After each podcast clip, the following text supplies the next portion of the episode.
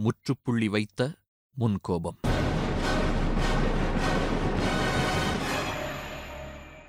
கண்டிப்புக்கு பல்பன் வஞ்சகத்துக்கு அலாவுதீன் கில்ஜி என்று ஒப்பிட்டால் கிறுக்குத்தனத்திற்கு முகமது பின் துக்ளக் என்று கூறத் தோன்றுகிறது. இருப்பினும் சற்று அலசி பார்த்தால் முகமது பின் துக்ளக்கை பொறுத்தமட்டில் எந்த ஒரு சுருக்கமான அடைமொழியும் அவருக்கு முழுக்க பொருந்தாது என்பதே சரித்திரபூர்வமான உண்மை.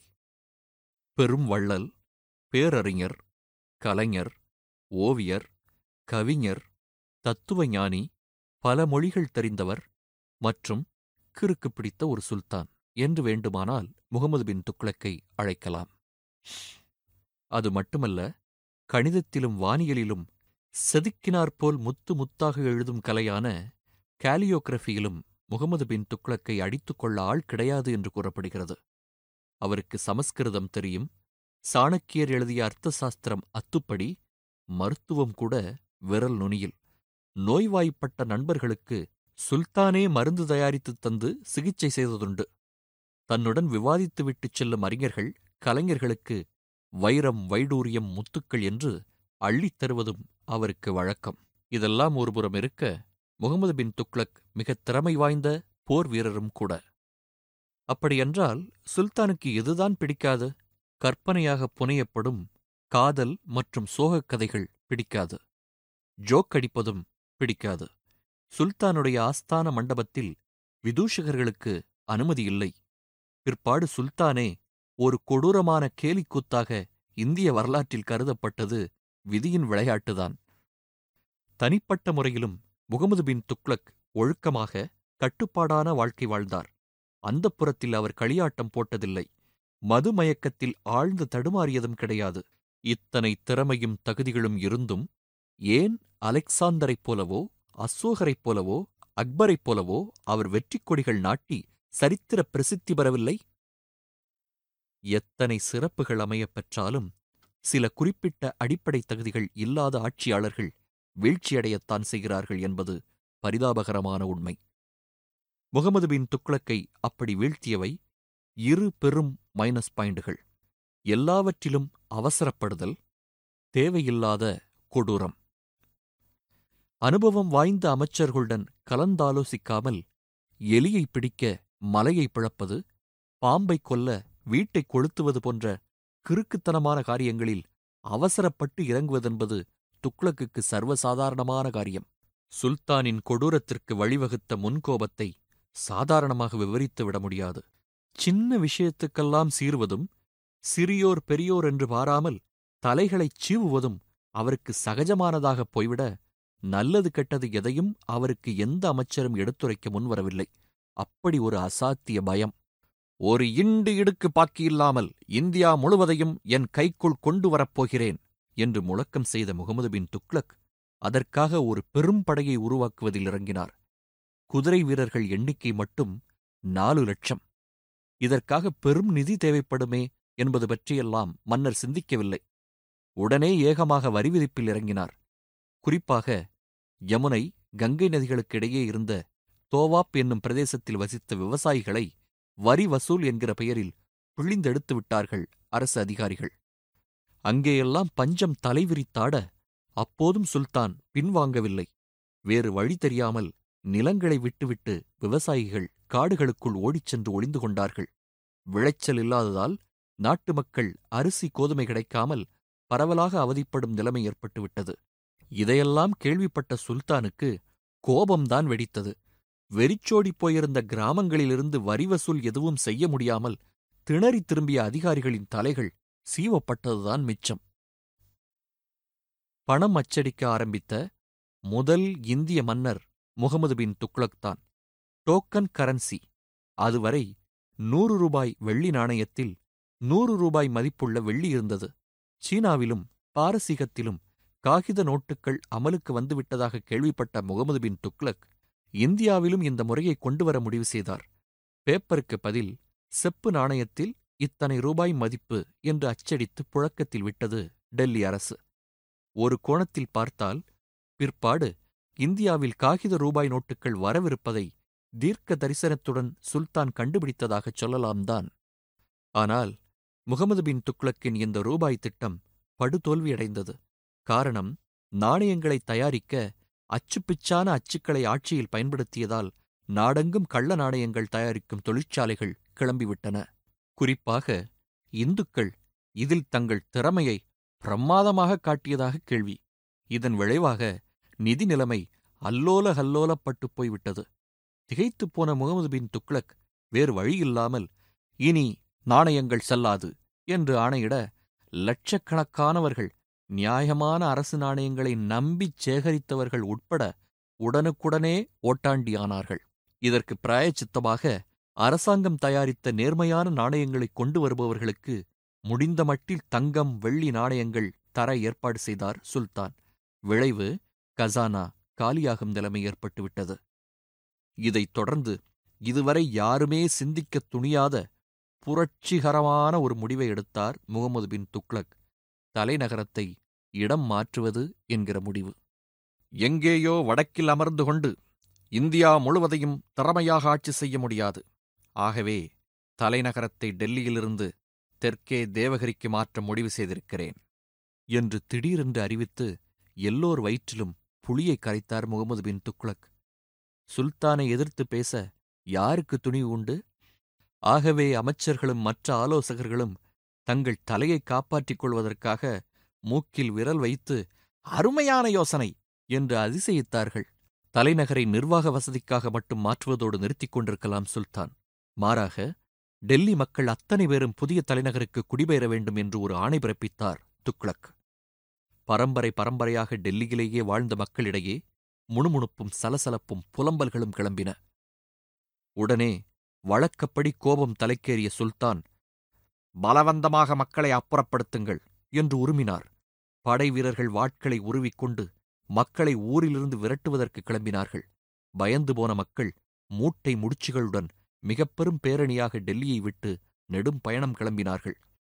பார்வை இழந்த ஒரு முதியவரைக் கூட இரக்கமில்லாமல் வீரர்கள் தரதரவென்று இழுத்துச் சென்றதாக மொரோக்கோ நாட்டிலிருந்து இந்தியாவுக்கு பயணம் வந்திருந்த இபன் பதூதாவும் ஒரு நாய் பூனையைக் கூட டெல்லியில் விட்டு வைக்கவில்லை என்று சரித்திர ஆசிரியர் ஜியாவுதீன் பரானியும் இந்த சரித்திர பிரசித்தி பெற்ற மக்கள் வெளியேற்றம் பற்றி குறிப்பிடுகிறார்கள்.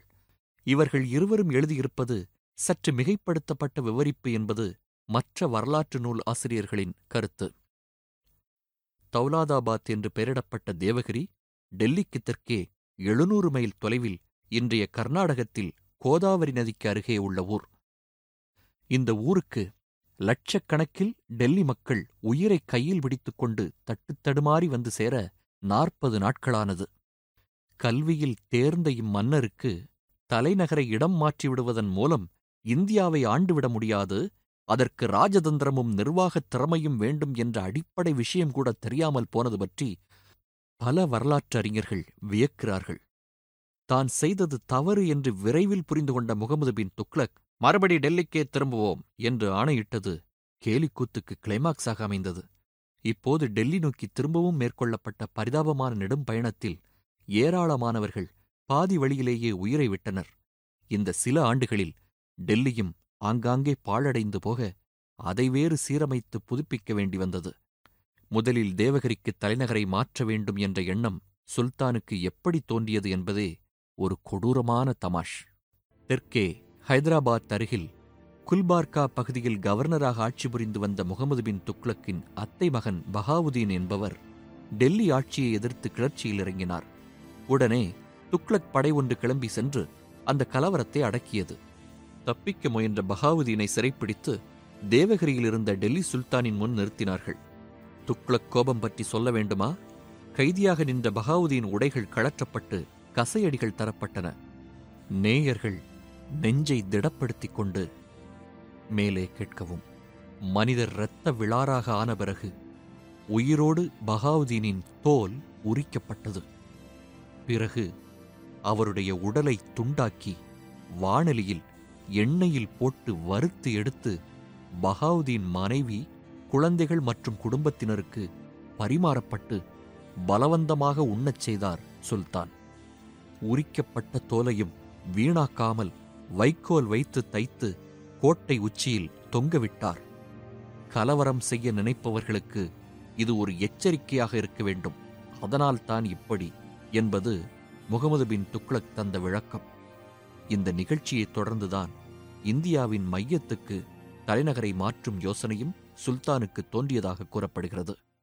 ஆனால் கலவரங்கள் துக்ளக்கை விட்டு வைக்கவில்லை. கிபி ஆயிரத்து முன்னூற்றி முப்பத்தி ஐந்தில் ஆரம்பித்து தொடர்ந்து வடக்கேயும் தெற்கேயுமாக போராட்டங்கள் வெடித்தன. வங்காளத்திலும் அயோத்தியிலும் டெல்லி ஆட்சியை எதிர்த்து கிளர்ச்சிகள் கிளம்பின. பிறகு தெலுங்கானாவில் தொடர்ந்து மைசூரில் தெற்கே அலாவுதீன் கில்ஜி காலத்தில் டெல்லி ஆட்சிக்கு உட்பட்ட மதுரையை ஆண்டு வந்த முஸ்லிம் கவர்னரும் சுதந்திர பிரகடனம் செய்தார். அதுவரை பதுங்கியிருந்த தெலுங்கானா மற்றும் ஹொய்சள இளவரசர்கள் ஒன்று சேர்ந்து படை திரட்டிச் சென்று வாரங்கல் பகுதியிலிருந்த டெல்லி சுல்தான் படையை வெற்றிகரமாக விரட்டி அடித்தனர். இந்து மன்னர்களின் இந்த வெற்றியைத் தொடர்ந்து கிபி ஆயிரத்து முன்னூற்றி முப்பத்தி ஆறில் துங்கபத்திரை நதிக்கரையில் புதிய சாம்ராஜ்யம் ஸ்தாபிக்கப்பட்டது. அதுதான் பிற்பாடு ஹம்பியை தலைநகராகக் கொண்டு கிருஷ்ணதேவராயர் ஆட்சியில் புகழின் உச்சிக்கு சென்று வரலாறு படைத்த விஜயநகர சாம்ராஜ்யம். இப்படி நாடெங்கும் பல பகுதிகளில் போராட்டங்களும் எதிர்ப்புகளும் தடபுடலாக கிளம்ப சுல்தான் முகமது பின் துக்ளக் என்ன நடவடிக்கை மேற்கொண்டார் என்பதை கேட்க சற்று வியப்பாக இருக்கும். வடக்கே இமயமலைத் தொடரை தாண்டியிருக்கும் சீன தேசம் இந்தியாவுக்கு இணையாக செல்வம் கொழிக்கும் ஒரு நாடு. அதை எப்படியாவது வெற்றி கொள்ள வேண்டும். இந்தியாவும் சீனாவும் மட்டும் இணைந்தால் அசுர சக்தி வாய்ந்த ஒரு மாபெரும் சாம்ராஜ்யமாக அது அமையும். அதன் பிறகு தானாகவே எல்லா பிரச்சனைகளும் தீரும் என்று முடிவு செய்தார் முகமது பின் துக்ளக். சுல்தான் பூகோளத்தையும் படித்துத் தொலைத்ததால் தோன்றிய யோசனை இது. இதுவரை பொறுத்த சில அமைச்சர்கள் இமயமலை சாதாரண மலை அல்ல பல்லாயிரக்கணக்கான அடி உயரமுள்ள ஐஸ் மலைகள் கொண்டது அதை தாண்டுவதெல்லாம் நடக்காத காரியம் என்று நடுங்கியவாறே எடுத்துச் சொன்னார்கள். முடியாதது என்பதே கிடையாது என்று பதிலளித்த சுல்தான் ஒரு லட்சம் குதிரை வீரர்கள் கொண்ட படையை குஸ்ரு முல்லிக் என்னும் திறமை வாய்ந்த தளபதியின் தலைமையில் சீனாவை நோக்கி அனுப்பினார். இவர் துக்ளக்கின் அக்கா பிள்ளை. போகிற வழியில் மலை மீது பாதைகள் போடுவதிலேயே சுல்தானின் படைக்கு பாதி உயிர் போய்விட்டது.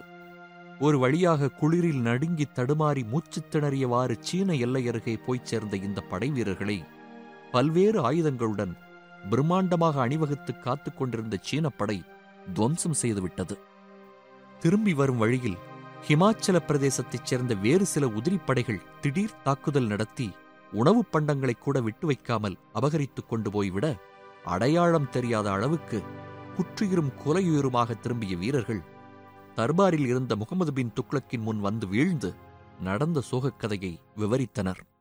இவ்வளவு கேவலமாக தோற்று திரும்பிவிட்டு ஏதோ பயணக்கதை சொல்லிக் கொண்டிருக்க உங்களுக்கு வெட்கமாயில்லையா என்று கர்ஜித்த சுல்தான் பிழைத்து திரும்பி வந்த அத்தனை பேர் தலைகளையும் சீவச் சொல்லி ஆணையிட்டார்.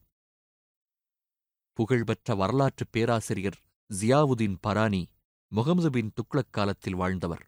மாமன்னர் பல்பன் ஆட்சியில் ஆரம்பித்து முகமது துக்ளக்கை தொடர்ந்து ஆட்சிக்கு வந்த ஃபிரோஷாவின் ஆட்சி வரை நடந்த வரலாற்று நிகழ்ச்சிகளை நுணுக்கமாக எழுத்தில் வடித்தவர். கடைசியில் இந்த அறிஞரை தன் பிரத்யேக இடத்திற்கு வரவழைத்து ஒரு இடத்தில் கலவரத்தை அடக்கினால் இன்னொரு இடத்தில் கலவரம் வெடிக்கிறது. அதை அடக்குவதற்குள் வேறு ஒரு இடம். இந்த பிரச்சனையை தீர்க்க ஏதும் வழி இல்லையா? என்று மிகுந்த தர்ம சங்கடத்துடன் கேட்டார் முகமது பின் துக்ளக். அறிஞர் ஜியாவுதீன் பரானி சற்று துணிவை வரவழைத்துக் கொண்டு சில சமயம் ஆட்சி மாறினால் கூட பிரச்சனைகள் தீர்வதுண்டு மன்னா. தாங்கள் தவறாக எடுத்துக்கொள்ளவில்லை என்றால் இருபத்தேழு ஆண்டுகள் தாங்கள் ஆட்சிப் பொறுப்பில் இருந்தாகிவிட்டது. திறமையான ஒரு வாரிசை பட்டத்தில் அமர்த்திவிட்டு தாங்கள் ஏன் பதவியிலிருந்து விலகிக் கொள்ளக்கூடாது என்று யோசனை சொல்ல சுல்தான் முகம் சிவந்தது. என்ன பேசுகிறீர்கள் பராணி? என்னை மிஞ்சிய திறமையான வாரிசு கூட நாட்டில் இருக்கிறாரா என்ன? என் உறவுக்கார சிறுவர்களின் புத்திசாலித்தனம் பற்றி எனக்கு தெரியாதா? இப்படி ஒரு யோசனையை நீங்களாகவே என்னிடம் சொல்லியிருந்தால் இந்நேரம் தங்கள் உயிர் போயிருக்கும்.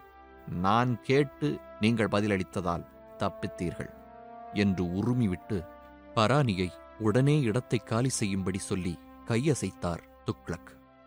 அதைத் தொடர்ந்து சிந்து மாகாணத்தில் தனக்கெதிராக போராட்டம் வெடித்த செய்தி கேட்டு படையோடு கிளம்பிய முகமது பின் துக்ளக் சிந்துவுக்கு அறுபது மைல் தொலைவில் கூடாரம் அமைத்து தங்கி ஓய்வெடுத்தார். விருந்துக்கு மசாலாவுடன் ஒரு மீன் ஸ்பெஷலாக சமைக்கப்பட்டு பரிமாறப்பட்டது. அந்த மீன் கெட்டுப் போயிருந்ததோ அல்லது அதில் ஏதேனும் விஷம் கலந்திருந்ததோ சுல்தான் திடீரென்று நோய்வாய்ப்பட்டார். காய்ச்சலில் உடல் தூக்கி தூக்கி போட அந்த நிலையிலும் பின்வாங்காமல் முப்பது மைல் பிடிவாதமாக பயணம் செய்தார் மன்னர். ஜுரம் அதிகரித்தது. மார்ச் இருபது கிபி ஆயிரத்து முன்னூற்றி ஐம்பத்தி ஒன்று. சுருண்டு விழுந்த சுல்தான் முகமது பின் துக்ளக்கை கூடாரத்தில் படுக்க வைத்தார்கள். அதே தேதியில் இந்த கல்வியறிவு மிகுந்த கொடூரமான பிரச்சினைக்குரிய கலைத்திறமை மிகுந்த கிறுக்குத்தனம் பிடித்த சுல்தான் வாழ்க்கைக்கு ஆண்டவன் விருந்தோடு சேர்த்து அனுப்பிய ஒரு மீன் முற்றுப்புள்ளி வைத்தது.